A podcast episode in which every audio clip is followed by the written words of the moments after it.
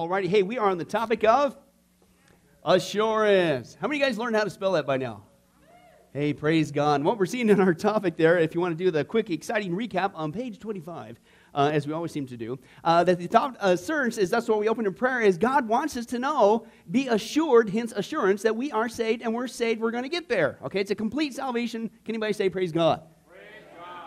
This is awesome. You guys are getting better each week. You get an audience uh, participation. And the whole theme of this is, that, as we saw, John said, I've written you these things, okay, that you may know that you have eternal life, is the theme. And what we've been seeing is the Bible lets us know we have eternal life three different ways. First of all, we saw, of course, it was the Bible. What a concept. You read it, and it's all over the place uh, that we have that. And where we left off last time was the issue of the Holy Spirit, okay? Uh, is there, and what we're going to see, Lord willing, tonight is the evidence of a transformed life is what's going on there. Now, where we left off with the Holy Spirit last time, we saw that the whole point is this. The Bible says that if you're a born again Christian, at the moment you get saved, you are indwelt instantaneously. Praise God, it's a permanent indwelling too okay, with the Holy Spirit, who is God. It is God's pledge, arrabon, remember that in the Greek. It's his divine engagement ring that you're going to get there. And he doesn't renege, unlike us, on our promises, okay? He is uh, trustworthy and true, okay? And so the point is if you have the Holy Spirit dwelling inside you, if you have been made, as Paul says, the temple of the Holy Spirit, you are a Christian, you're going to get there. He's your deposit, your guarantee,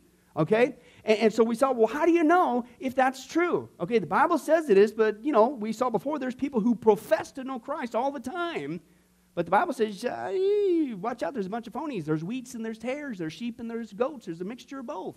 And it still goes on today unfortunately. And so we saw some evidence. Well, how do you know that you are one of those people who have the Holy Spirit, who's a born again Christian, and who is going to make it to heaven? That's what we saw with the witness of the Holy Spirit. We saw that He teaches and He guides us. He's our comforter, He's our helper, and He is our intercessor. And if you don't have any of those interchanges going on, okay, as we saw uh, many examples I gave last week, if you were here, hey, might be some signs something's not going right, okay? And we're going to continue on with that theme, okay, when it comes to the transformed life. Because here's the whole point with this transformed life you cannot be the same person, okay, uh, if you're involved with the Holy Spirit. He's called the Holy Spirit, and so he starts to produce holiness in the life of the believer, okay? And that's going to start to show.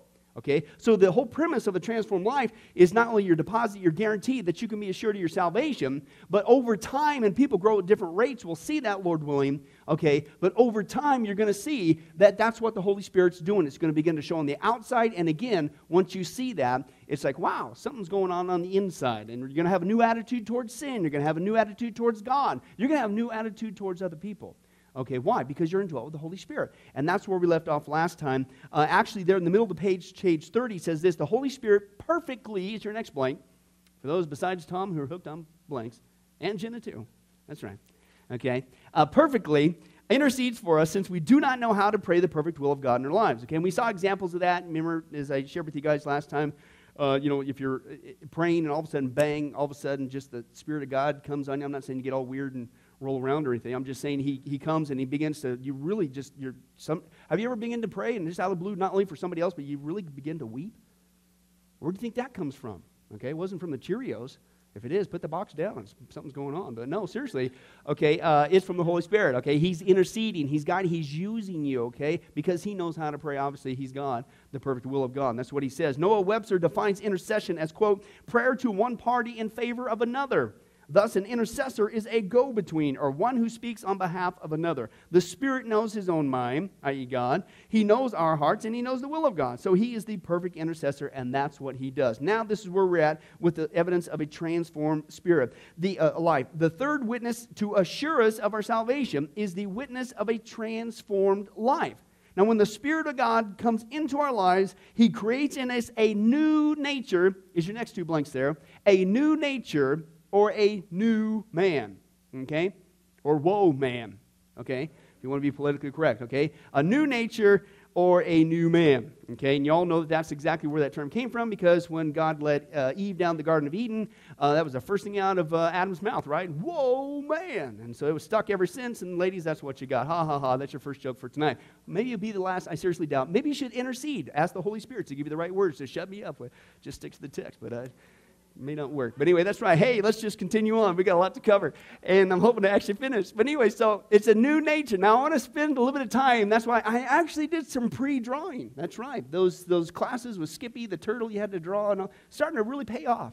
Okay, but anyways, you can see that. Uh, uh, this I want to talk about. This is what happens before and after salvation. Okay, because remember the Holy Spirit comes inside of us, God, makes us his temple. And you need to understand this because when you understand this, you're going to see you cannot be the same. Now, remember, the whole theme of this isn't just some neat theological treatise. Okay, it's you need to have this dynamic taking place in order to be a Christian. Because if you're a Christian, you're indwelt with the Holy Spirit. If you're indwelt with the Holy Spirit, then you're saved. Okay? So here's the point. Now, when uh, uh this is basically Adam and Eve at the beginning, okay?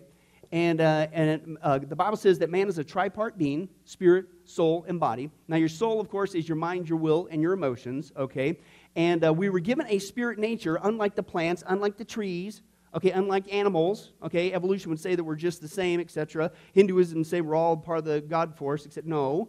Mankind alone is special to God because we were created in his image, spiritually and morally. Why? Because a spirit, God, John 4 says, God is spirit, and those who worship him must worship him in spirit and truth. So you have to have a spirit nature in order to commune with God. Who is spirit? Common sense, right? So dogs don't have a spirit. Okay, plants don't have a spirit.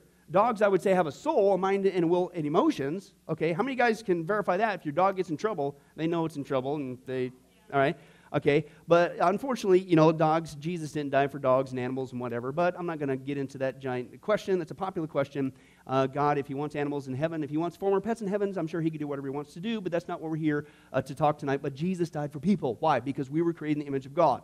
All right, now, so we have a spirit that's what, that's what connects us, gives us the ability to have a relationship, to commune with God. That's how we were originally created. A soul, our mind, our will, and emotions, that's just kind of us, that's our personality. And then a body. And a body is basically what we need to uh, traverse between two realms, okay? The, the spirit realm and the material realm here on earth, okay? And a body is what houses your spirit and your soul. Make sense? Here's what happened. That's how mankind is made up. Now, when Adam and Eve sinned, okay, okay, it messed up the spirit, okay? And uh, it became, uh, if you will, deformed, cracked, however you want to uh, say it. Okay, and so we were cut off from God. Okay, separated from God. Okay, now here's the problem: it's the Spirit of God as He begins to move into our soul that begins to lead us and guide us in things that are right. Adam and Eve uh, chose to sin. Okay, and uh, this is after the fall. Okay, and they chose to sin. Now they lost this input factor, if you will. Okay, so the only impact factor that they got is from the body, but the body now, that, thanks to Adam and Eve, has now inherited a sin nature.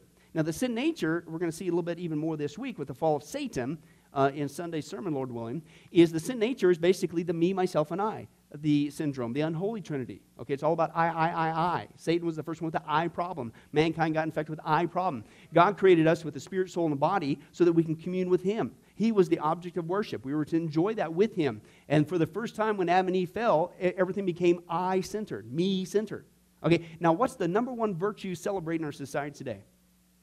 Me, I, pride, I, I. It's all about I, I, I. That's the very thing that caused the fall of Satan. You ever think about that? Okay? That's the thing that separated us from God. Okay, with that. So here's what happened. So now we got messed up, okay? This we had a great relationship going with God, okay, but they blew it, inherited a sin nature, and this is the yeah, people scream all the time when they think about that too. It makes me scream. Okay? And uh, anyway, so sin nature, that's the I problem. It's all about I, I, I. Okay, now this is the, the rebellious part of us. And the reason why it's rebellious is because instead of doing God's will, which is always right, always perfect, we want to do our will, which is I thinking, me, myself, and I, I uh, our will, and so that's rebellion, okay? And so there's that issue. So after the fall, things got messed up, okay? Now, uh, here's what happens when you become born again. Okay, this is what he's talking about. You become a new creature, a new creation. Before you got saved, guys, uh, you had a spirit, but it, it's basically cut off from God. Okay, it's basically shut down, if you will. Okay, your spirit nature. Your only input into your mind, your will, and your emotions is this I factor. Okay, it's all about me. It's all about I. Okay, it's all about what I want to do. Okay, but something radically changed the moment you got saved. You became born again. Now, the word born again is the Greek word uh, it it's anothen, and it means born from above, okay, or born from a higher uh, place, is literally what it means. And so what happens is the Holy Spirit, God, comes down bang, dwells uh, within the believer, your spirit becomes alive again. This is why we said that when after you get saved, all of a sudden, spiritually, spiritual things are uh, make sense now. You want to read the Bible. You actually can start to understand the Bible. You want to pray, right? Because why? Because this has now been reversed, okay? Okay, and, and, so now you got communication, you got intimacy, you got a walk back like it was before the fall of mankind, and you got that interaction going on with God. Okay, Christians are the only people on the planet who have that ability. Anybody who's not a Christian is what Paul says in 1 Corinthians they do not have the Spirit, so they cannot understand spiritual things, right? They're spiritually dead, they're cut off from that. The Bible, of course, doesn't make sense to them. This is why when you're witnessing to a non Christian, don't beat your head against the wall, just pray and intercede because they don't know. Okay? They, they don't have the Spirit of God illuminating the scriptures to them, they just don't have it. Okay? So just pray and intercede and trust that the Spirit of God between them and God hopefully one day we'll give birth to that. Okay, so that's the good news. And so then that starts to reflect in your soul, in your mind, your will, and your emotions. Okay, but here's where the battle starts. You still have to deal with that old booger of sin nature. Okay, the I syndrome. So that's one thing that's different from Adam and Eve before the fall. They had the spirit, soul, and the body. Okay, things were cool. We've got a spirit that's alive now again, praise God, but we have a body still until we get to heaven with sin. So now, this is why Paul says there's a battle. There's a war going on in the mind of the believer. Why? Because you got two inputs going on now. See, a non Christian only has one input sin, all about I, I, I, I. There's no conflict there. But the moment you get saved, here comes the conflict. Now remember, if you don't have a conflict, something's wrong. And remember, the whole premise of this this is proof of evidence that you are, have the Holy Spirit. He is dwelling within you. Why is that important on our topic? Because if you have the Holy Spirit, you're a Christian. And that means you're saved because he's going to make sure that you get there. Okay, so now turn to Galatians chapter 5, and Paul tells us about this war, this new nature, this new man that we have become. Galatians chapter 5. And uh, Paul talks about this, okay? Now, as you turn there, let me explain to you a little bit what it means, okay? Because many years as a Christian, uh, I prayed to God. I, I, wanted to know this passage. I really wanted to know what does this mean? Because to me, this was Christianese. Because what you're going to see here in this passage, guys, uh, if you're not already familiar with it, is Paul says the great news that if we walk and live and keep in step with the Spirit of God, we will not fulfill the lust of the flesh. Anybody want that? Praise God, one person said yes. Okay. Anyway, but let's just go ahead and read it and then I'll explain. Here's what he says. Here's the war. Okay. Here's what he says. So I say to you, live by the Spirit, and you will what? You will not gratify the desires of the sinful nature. For the sinful nature desires what is contrary to the Spirit, and the Spirit what is contrary to the sinful nature. That's what I just described to you. As a born again Christian, you're made alive spiritually, okay? And so now the Spirit is telling you, do this, do this, do this, don't do that, don't do that, don't do that, right? You're getting input from God to walk and live in holiness. He's there to produce holiness, the Holy Spirit, right? But what's in conflict with that? This guy down here, uh, five. Uh, oh, I'm sorry, five sixteen. And uh, so here we have uh, the conflict from the sin nature. Okay, he's wanting to. No, I'm not going to do that. No, I want to do it my way. No, I, I. And that's the conflict that and, and that he's talking about there. I just wanted to draw it out for you on the diagram. Okay, he says there. He says they are in uh, contrary uh, to, with each other, so that you do not do what you want. But if you're led by the Spirit, you're not under the law. It's not a bunch of do's and don'ts and religious regulations. The Holy Spirit will let you know uh, without a bunch of. Li- you know, I mean, when you guys are walking every day uh, with Jesus Christ, do you, do, you, do you have to stop every five minutes and go, hey, wait a second, here's an encounter. I'm not really sure what to do. Let me pull out my list that I've created over the years. No, I don't see it there. No, oh, is that it? Oh, th- oh there it is. Okay, that's what I'm going to. No. What happens? Uh, you have this intimate relationship with Jesus Christ. There is no law. He writes it in your heart, in your mind. He lets you know. This is why I've talked, I believe, before. I do not believe that there really are gray areas. And what I've learned is when people start talking about gray areas, okay, first of all, you have to say it like that gray areas, okay, for emphasis. Okay, now you're, now you're paying attention. Okay, so uh, gray areas is really, it's almost an excuse for, to, uh, to have an excuse for something they know they probably shouldn't be doing. That, that's really what, can, can we just cut to the chase? That's what I've learned over the years. Okay, but seriously, I don't even think that there are gray areas if somebody's being really genuine because I've learned that all you have to do is ask yourself two questions and instantaneously the Spirit of God will give you the answer. There is, again, you walk by the Spirit, you don't need to be led by the law. He'll let you know. And all you got to do is whatever the situation is, whatever the encounter is, whatever the question is, or should I or should I not do this, or should I go, should I do, whatever, all you got to do is ask yourself this Is this going to help or hinder my walk with Jesus Christ? Or is this going to help or hinder my witness for Jesus Christ? You ask that Christian, I'll guarantee you, bang, if you're listening, the Holy Spirit will tell you instantly. It's just we don't either ask the questions or we just continue on, unfortunately, listen to the input of that guy. So that's what he says. But he said, now, how do you know if you're walking by the Spirit or walking by your flesh? Well, he draws it out for you. Well, if you're listening to this guy down here, the old man, remember this is the new man up there, he says it's obvious. Sexual immorality is going to be in, in your life. That's not from God. Uh, impurity, debauchery, idolatry, witchcraft, hatred, discord, jealousy, fits of rage, selfish ambitions, dissensions. Uh, notice what factions. Whoa. Hey, did churches ever have problems? Can I tell you where those problems come from? Christians have not learned to walk and live and keep in step with the Spirit. Notice that what's lined up here with, with, uh, with witchcraft. You go, oh, witchcraft, sexual immorality, oh. What's listed right in there? All kinds of stuff dissensions, jealousy, discord, fits of rage. That's right there along with witchcraft. But that's a sign you're not walking in the Spirit of God. He says that. He says, uh, and envy, drunkenness, orgies, and the like. And I warn you, as I uh, did before, that those who live like this will not inherit the kingdom of God. In other words, if that's your pattern of life, and there is no war, and there is no turnaround, and there is no difference, you're not a Christian. Okay? I'm not saying we, we never don't stumble into those.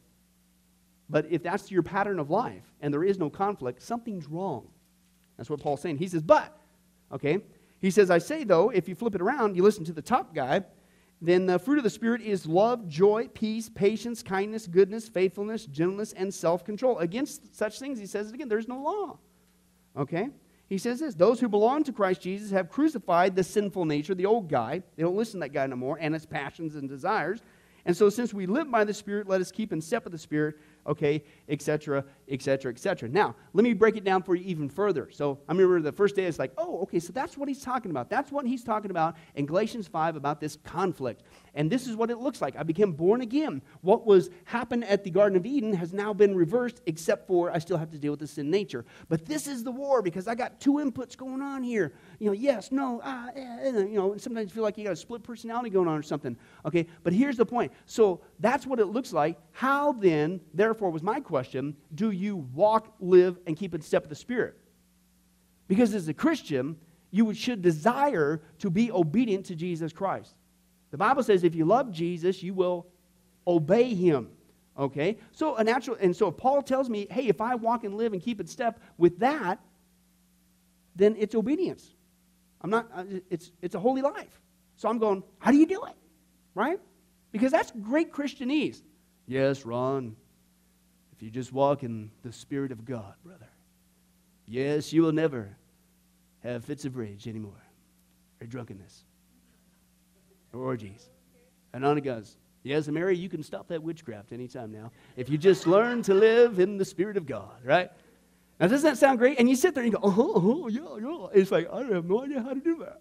Okay, and so I'm like, I, I want to know. I don't want to just learn Christianese. I want to know what it means because I want that victory.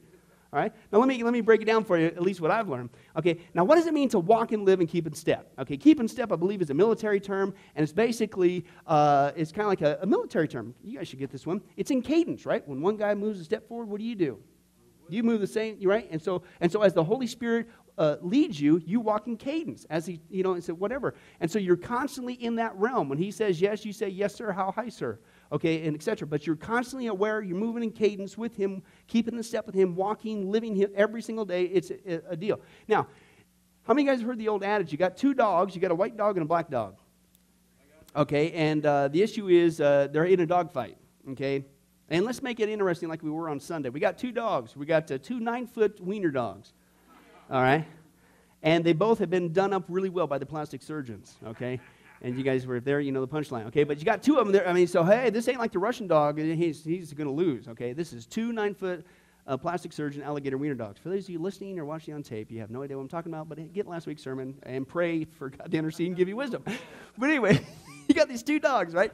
The nine foot wiener dogs. Which one is going to win? It's a classic axiom. It's the one that you feed the most, right? Right? It's the same thing spiritually. How are you going to continue to walk and, and, and be strong in the Spirit of God? Well, it's you feed the Spirit of God. Now we're getting closer to the practical side of this aspect, okay? So if you will, you got your black dog down here, the black nine foot wiener dog. You got your white one here representing purity, okay? Nine foot wiener dog. And so if you feed this guy and you starve this guy, this guy is going to win every single time. Chump change, no battle at all. It's going to chew him up, spit him out, right? Okay, now let me, let me, let, let me break it down. How do you feed them? All right, well, here's why we do the Christian things we do. Okay, one of the ways that you feed the Spirit, you walk and live and keep in step, and uh, besides giving God praise like that, that's a good one. I didn't even have on my list. You praise God, okay? And uh, you do that. But you also pray. That's a good thing for Christians to do. You also read the Bible. That's a good thing for Christians to do. Hey, you also have fellowship, and dare I need to put this term, uh, godly fellowship Okay, there's a difference. Okay, a godly fellowship with there, uh, a witness, and you know all the stuff that Christians are supposed to do. Well, you need to do that not just because God said so, but that is encouraging to walk and live and keep in step with the Spirit. You're feeding this guy. You're feeding him.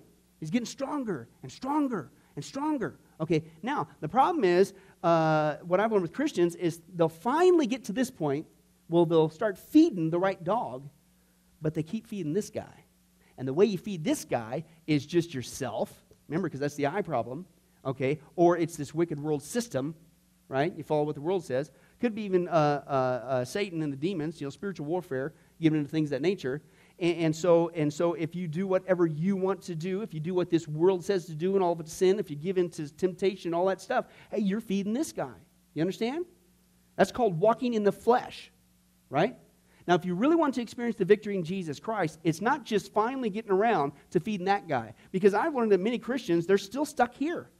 And they'll read the Bible in one hand, look at their lives in the other, going, What is going on here? How come I don't experience the victory? I'm born again, I love Jesus, but man, it's just, I'm just overwhelmed with sin. Well, which dog are you feeding? Right? And, and so stop this, stop feeding this. And so finally, Christians usually will go, Oh, yeah, I got to start doing this stuff without really understanding why you need to do this stuff spiritually. You're feeding this. You're learning to walk and live and keep in step the Spirit so that that dog can beat up this other guy. But the problem is, here's what I've learned. They finally get that going, but after a while they get disgruntled. And the reason why they get disgruntled is because they don't really experience uh, as much victory as they were expecting. And the reason why is because they never did the right thing. They started to feed this guy, but they kept feeding this guy.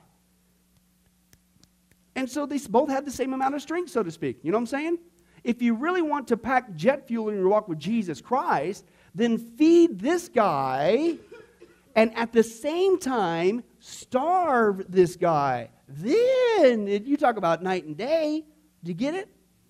You got to turn the one on and turn this guy off. That's when you're going to see a major mega difference. But the problem is the world's always there trying to get you to compromise, trying to give you a little little morsel. I mean, can you imagine that? I mean, it's finally you got this nasty nine foot long black wiener dog that's been bugging you for years, okay? And you've, you've been working hard at it. You've been feeding the right guy. You're starting to experience the victory, and you've been starving this big old giant wiener dog, uh, the, the black one, uh, for a good month now, and he's just about to croak. Wouldn't it be the dumbest thing to sit there and go, hey, buddy, want a steak? And then all of a sudden he's going to start getting his strength back. And then here it starts all over again. You see what I'm saying? Well, maybe that'll kill it. Praise God. Let's start doing that. But anyway, preach it, brother. so, all right, so do you see that? That's the war. I wanted to give you a visual explanation of the war. Now, remember, I got said all that to get to the point. What are we talking about? Assurance of salvation. If you're indwelt with the Holy Spirit, you're a Christian. Okay? And you are going to get there because He's God's deposit guarantee. But if you're indwelt with the Holy Spirit, you're going to be transformed. The first thing that's going to happen is you are going to become a new person. And all of a sudden, you're going to start to experience Galatians chapter 5. Sin is not as fun as it used to be. Now you feel guilty. Now you feel convicted. And then at the same time, all of a sudden, you want to come to Wednesday night Bible studies. You want to join in fellowship with other Christians. You want to study the Bible. Dare I even say you want to witness? If those interactions are not taking place, something's wrong.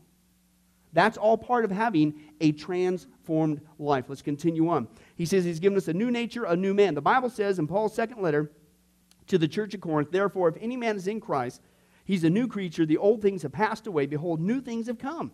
And in his letter to Colossians, he says, put on the new self. Now, now, now again, these passages should start popping out if you were paying attention to this visual, at least in my uh, personal opinion. Okay? Is that that's a great Christianese phrase. Haven't you ever had that? I mean, you've gone in for counseling, Pastor, I just, oh man, I've been struggling with this. Well, brother, I tell you what, all you got to do is put on that new self. You put on that new self, and you'll just be walking in victory in no time. Yee-haw. Right?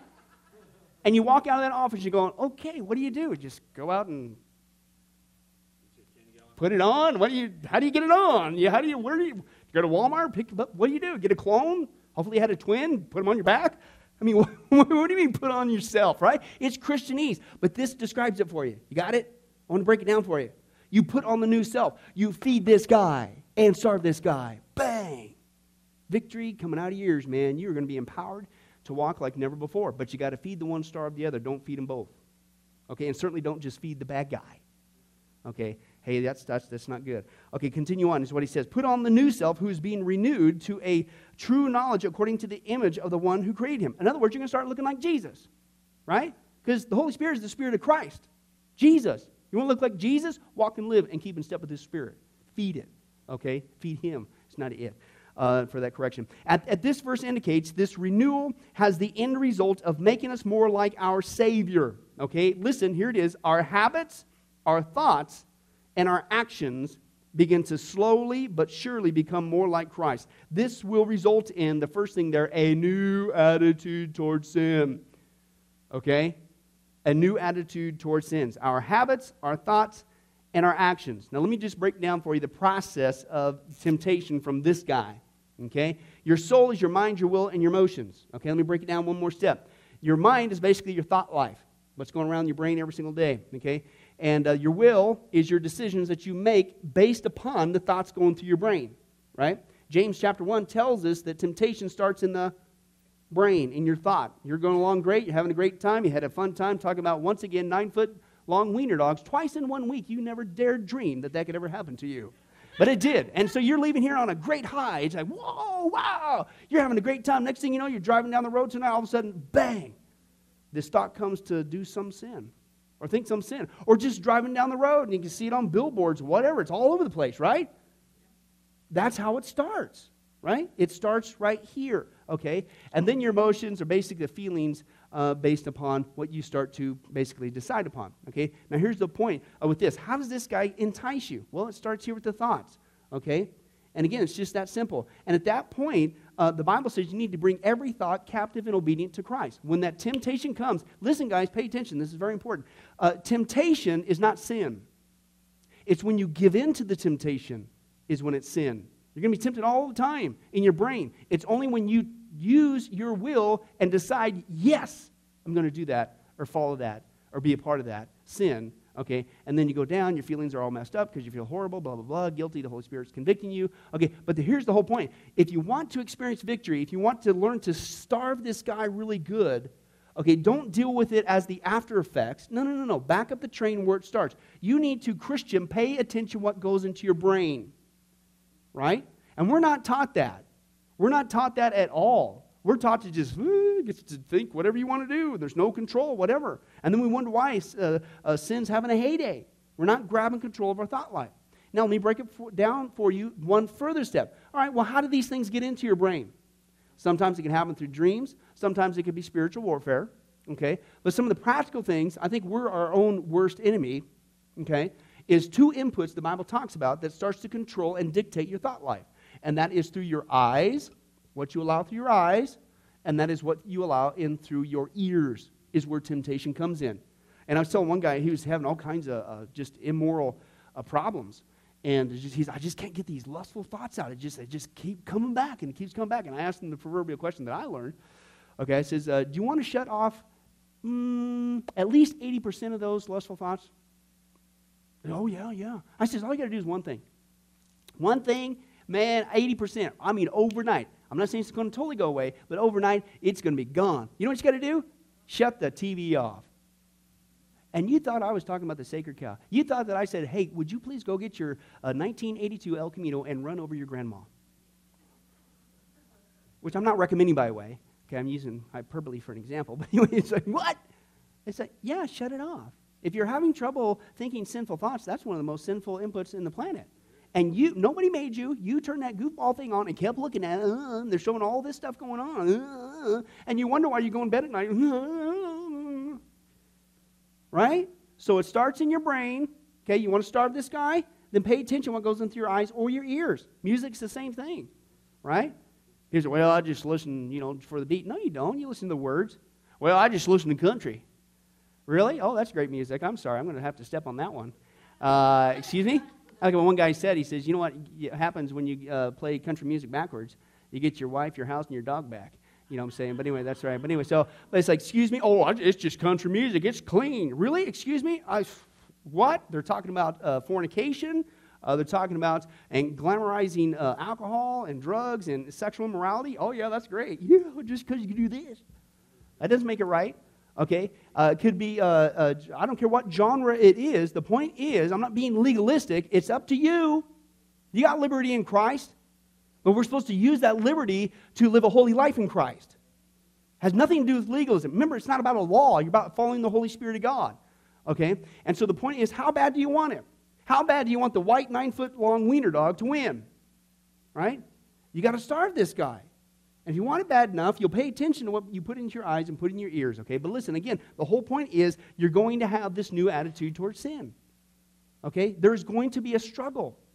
Okay, you say, ah, ah. and if there is no struggle, something is seriously wrong. Because you cannot be the same if you're indwelt with the Holy Spirit. You will change. You have a trans uh, formed life. Let's continue on. New attitude towards sin. Since I'm no longer a slave to sin, uh, to my old ways, now again, we saw the way out of that.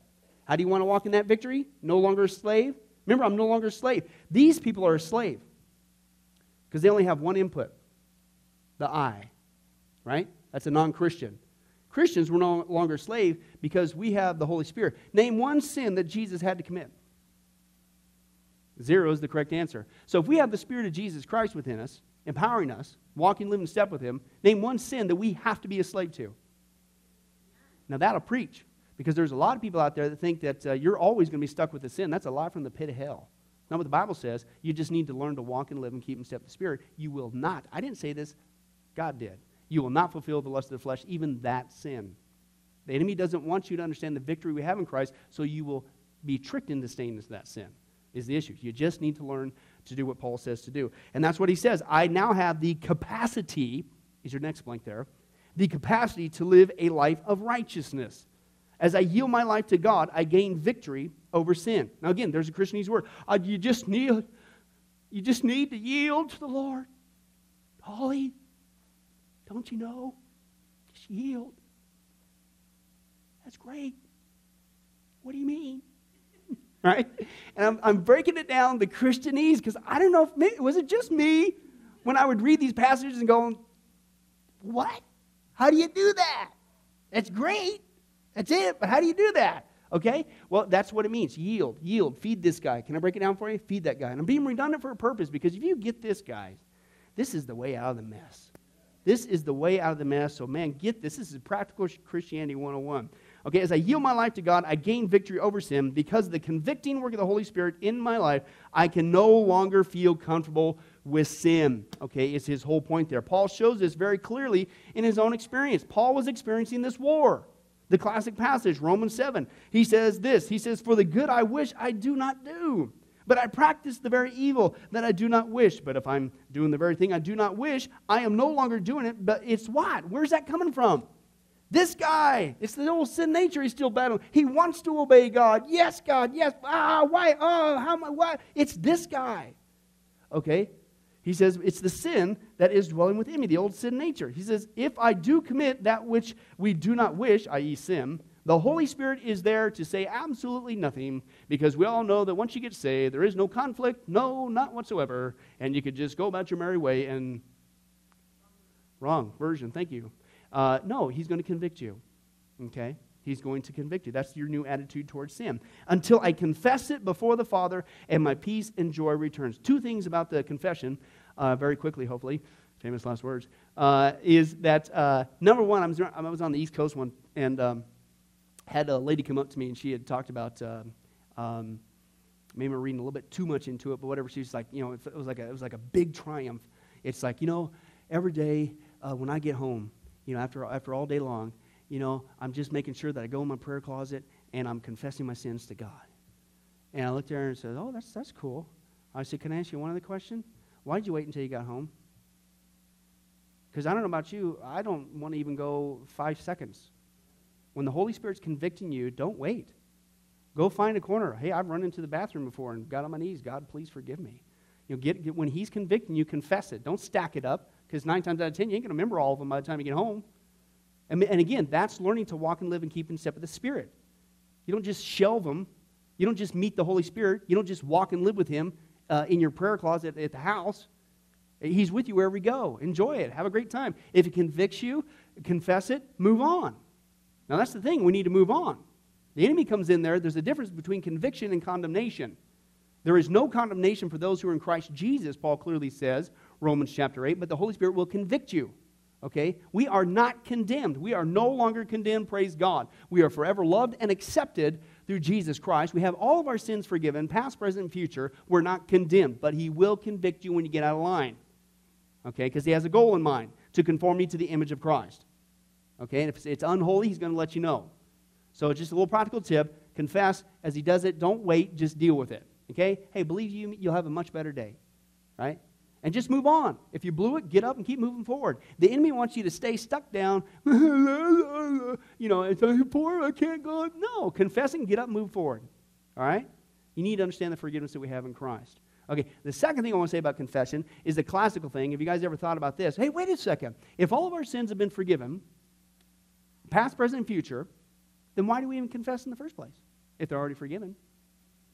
Hmm. That's the importance of understanding. Uh, thanks for asking that, Kenny. Uh, that's the importance of understanding that we have a relationship with God, okay?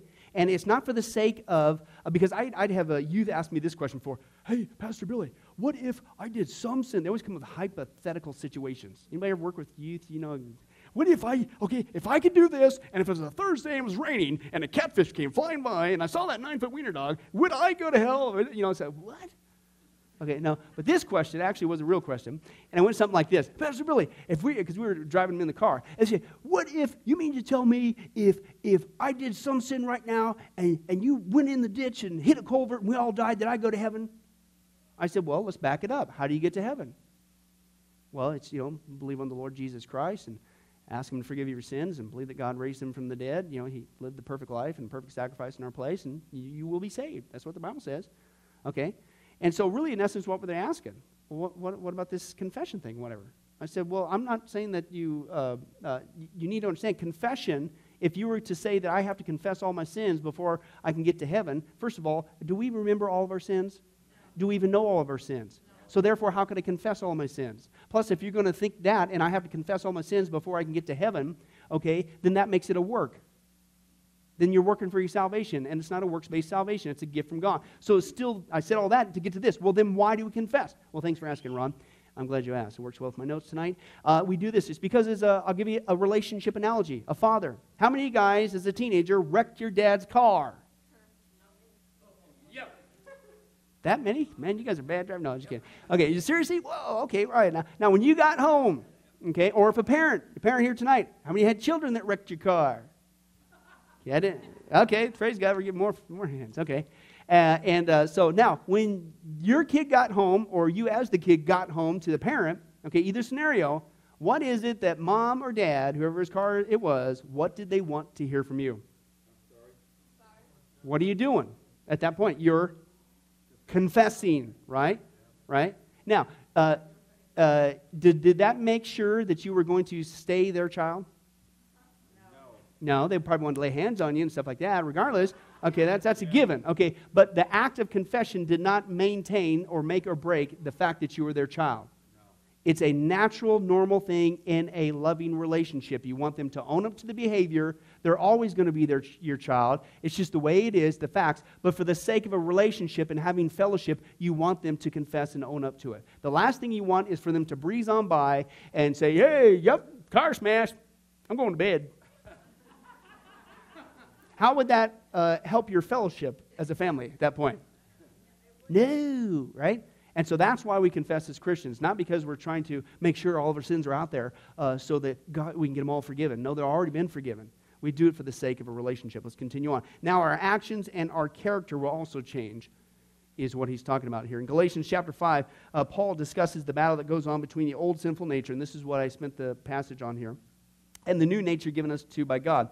He says that these two are in opposition and then he points out the key to the successful Christian life that's being led by the Spirit as I learn to yield my will to God. Okay, listen, led by the Spirit, yield to God, put on the new self. It's all that top portion there. Feed the white, nine foot long wiener dog. Okay, is what's going on there. Uh, as I learn to yield my will to God, He produces in me what Paul calls the fruit of the Spirit. Now, this is funny, guys. Back in that passage there, in fact, he quotes it like here. Let's just go ahead and read it. As I grow as a Christian, I produce more of this fruit of a transformed life Pay, uh, joy, peace, patience, kindness, goodness, faithfulness, gentleness, and self control. Now, stop and think about that. That's the payoff. You ever think about that? Okay? That is the payoff. Why do I have to praise God? Why do I have to do that? I don't like to sing it. Why do I have to pray? I ain't got time for prayer. Why should I read the Bible? I don't want to tell someone about Jesus. May not like it. I want to do that. Fellowship? I don't want to go out there on Wednesday night. I want to do blah, blah, blah, blah, blah. You know really what they're saying? Can I translate it for you? And, and a lot of it, I think, is just ignorance. Okay, and I don't mean that in a, a, a derogatory sense. Let me translate what they're saying. I don't want to have more joy. I don't want to have more peace. I don't want to be kind. I don't want to have the supernatural self control. I don't want to blah, blah, blah, Because that's what happens when you do that. Do you get it? How many times people, Christians say, I just don't have the joy of the Lord? Which dog are you feeding? Get one on the side. Pre- preach it, Mariel. That's awesome. Yeah. You're feeding the black dog. I just, I just, oh, this is a classic one. Hey, whatever you do, Christian, whatever you do, don't pray for patience. right? Well, here's the deal He will give it to you if you walk and live and keep and step the Spirit. That's the good news. It's not you trying to muster it up on your own strength. We've already demonstrated we can. Right? But here's the good news you're no longer a slave to even that sin okay? If you walk and live and keep in step the Spirit. That's the payoff. And, and do you know, do, where do you think this comes from? Where do you think this, this mindset that all these things, every one of them is dry, stale, and boring? Where do you think that comes from? I'll guarantee you it's this guy down here, okay, who's wanting you to not feed that guy and keep feeding this guy. Because what happens is you won't have a transformed life. Oh, you'll be born again. Oh, you'll have the Holy Spirit of God.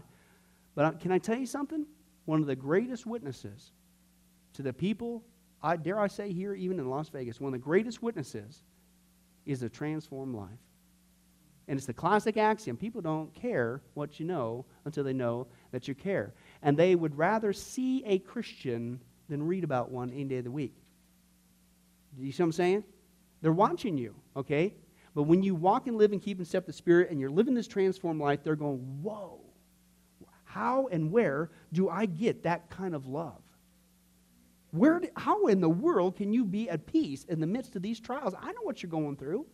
How can, and speaking of which, where, how, where do you get this peace? I mean, haven't you seen the world? I mean, getting ready to go to war again, it looks like, and the economy's rotten and stuff. And where'd you, what, how, how do you get, I've seen the way those people treat you. How did you get so kind and patient? Why are you so good, man? I've been nasty to you. And then you're, you're, you're always doing kind things. Why are you so faithful?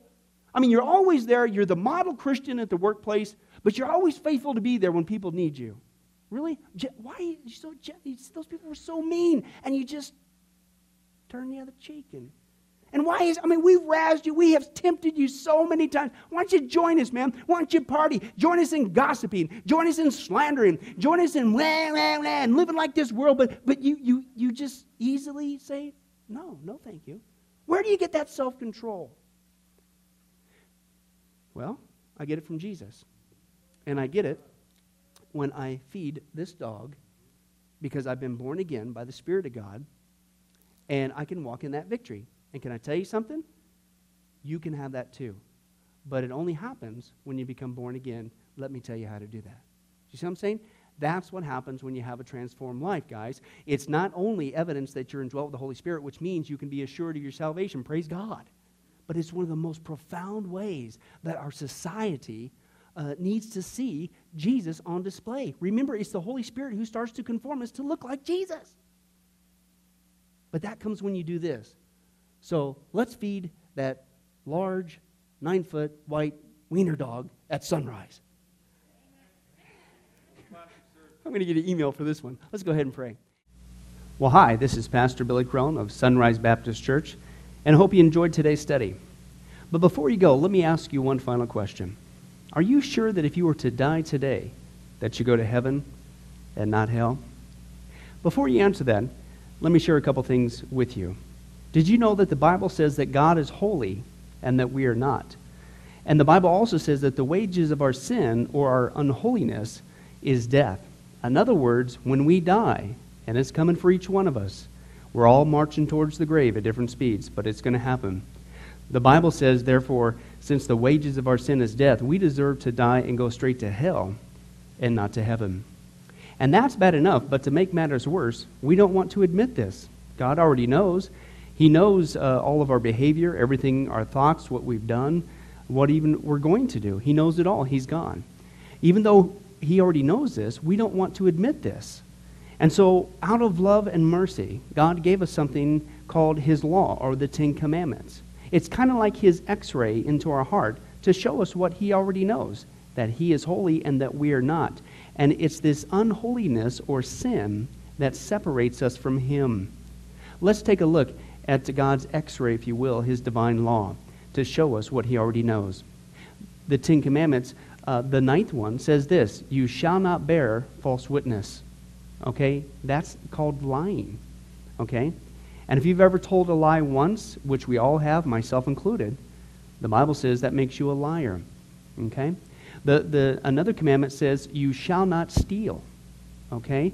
Uh, and you might think, well, that's something that everybody does. Well, it doesn't make it right, and it demonstrates what God is trying to show us that uh, we all have sin, and it's separating us from Him. Even if you took a pencil in the third grade from somebody, if you did it without permission, that's stealing. And so now you've become a thief. The Bible says that you shall not use the Lord's name in vain. And how interesting it is and unfortunate that the only name under heaven by which men might be saved, the name Jesus Christ, has now become a common cuss word. The Bible says that God is so holy that even his name is holy. If you've taken the Lord's name in vain and used it as a cuss word or even flippantly, the Bible calls that the sin of blasphemy.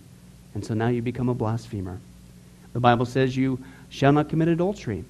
And Jesus says if you even look at another person with lust in your eye, you've committed adultery in your heart. And finally, the Bible says, uh, You shall not murder. And you might think, Well, hey, I haven't done that one. Really? Well, again, the Bible says that the sin of hatred is the same as the sin of murder. The only difference is you pulled the trigger, if you will, in your heart. You wish they were dead. And in God's eyes, it's the same thing in principle. Folks, that's only just a couple of the Ten Commandments. We didn't even go through all of them. But I think you're starting to get the picture. The Bible is correct. We have all fallen short of the glory of God, myself included, and that we are separated from God as a result. And so when our time comes, we're not automatically going to heaven. We are headed for judgment. We are headed for hell. Now let me tell you the good news. The good news is that God so loved the world that he gave his one and only begotten Son, Jesus Christ, to save us Jesus Christ died on the cross. It was the death penalty of its day. He paid in full uh, the price for our sins to be forgiven. Let me give you an analogy. E- for instance, even today, we could see that a person could commit a crime. Uh, they, they cannot reverse it. The, the sentence has been passed. The judge has uh, slammed his gavel, and they are ushered off into their jail cell. And in this particular crime, they are going to receive the death penalty. And so they're behind bars just waiting for the time, waiting for the call for them to go and uh, receive the death penalty. But believe it or not, as we know, there is a way that a person can get off a death row. And that is if the one in authority, the governor, would grant them a pardon. Now, they didn't earn it. Uh, they certainly don't deserve it. And there's nothing they could do uh, to earn it because nothing can reverse their crime. Okay? Yet the one in authority has that ability to grant them a pardon. Well, can I tell you something? That's what God has done through Jesus Christ. The cross was the death penalty of the day. God sent his one and only Son to die on the cross, to take the death penalty in our place, and that if we would just receive his pardon for all of our sins, God is willing to allow us to get off a death row. He's willing to forgive us completely of all of our sins. That's the good news that I want to share with you. God loves you. The Bible says that God is not willing that anyone should perish, but everyone come to repentance. Won't you, if that's you, call upon the name of Jesus Christ right now? Won't you ask him to forgive you your sins? The Bible says that if you confess with your mouth Jesus is Lord and believe in your heart that God raised him from the dead, you will be saved. Won't you do that now, wherever you are? Please take God up on his amazing, loving offer. I'll let you down. Man will let you down. People will let you down. But God never will. He wants to adopt you into his forever family. He loves you. He's willing to forgive you of anything and everything you've ever done, past, present, and future. It's amazing. Please call upon Jesus now. Well, this has been Pastor Billy Crone of Sunrise Baptist Church. If there's anything that we can do for you, please don't hesitate to ask. Our number and information will come up here on the screen here shortly. And remember, I hope to see you in heaven. God bless. Thank you for watching this presentation from Sunrise Baptist Church. If you would like to send us a letter or any other kind of postage, you can reach us at 1780 Betty Lane, Las Vegas, Nevada 89156. For more information, you can give us a call at 702 452 8599 or email us at bcrone at getalifemedia.com or you can visit our website at www.getalifemedia.com. Billy Crone and this ministry can also be found on Facebook and Twitter. Join us for services at www.sunriselv.com.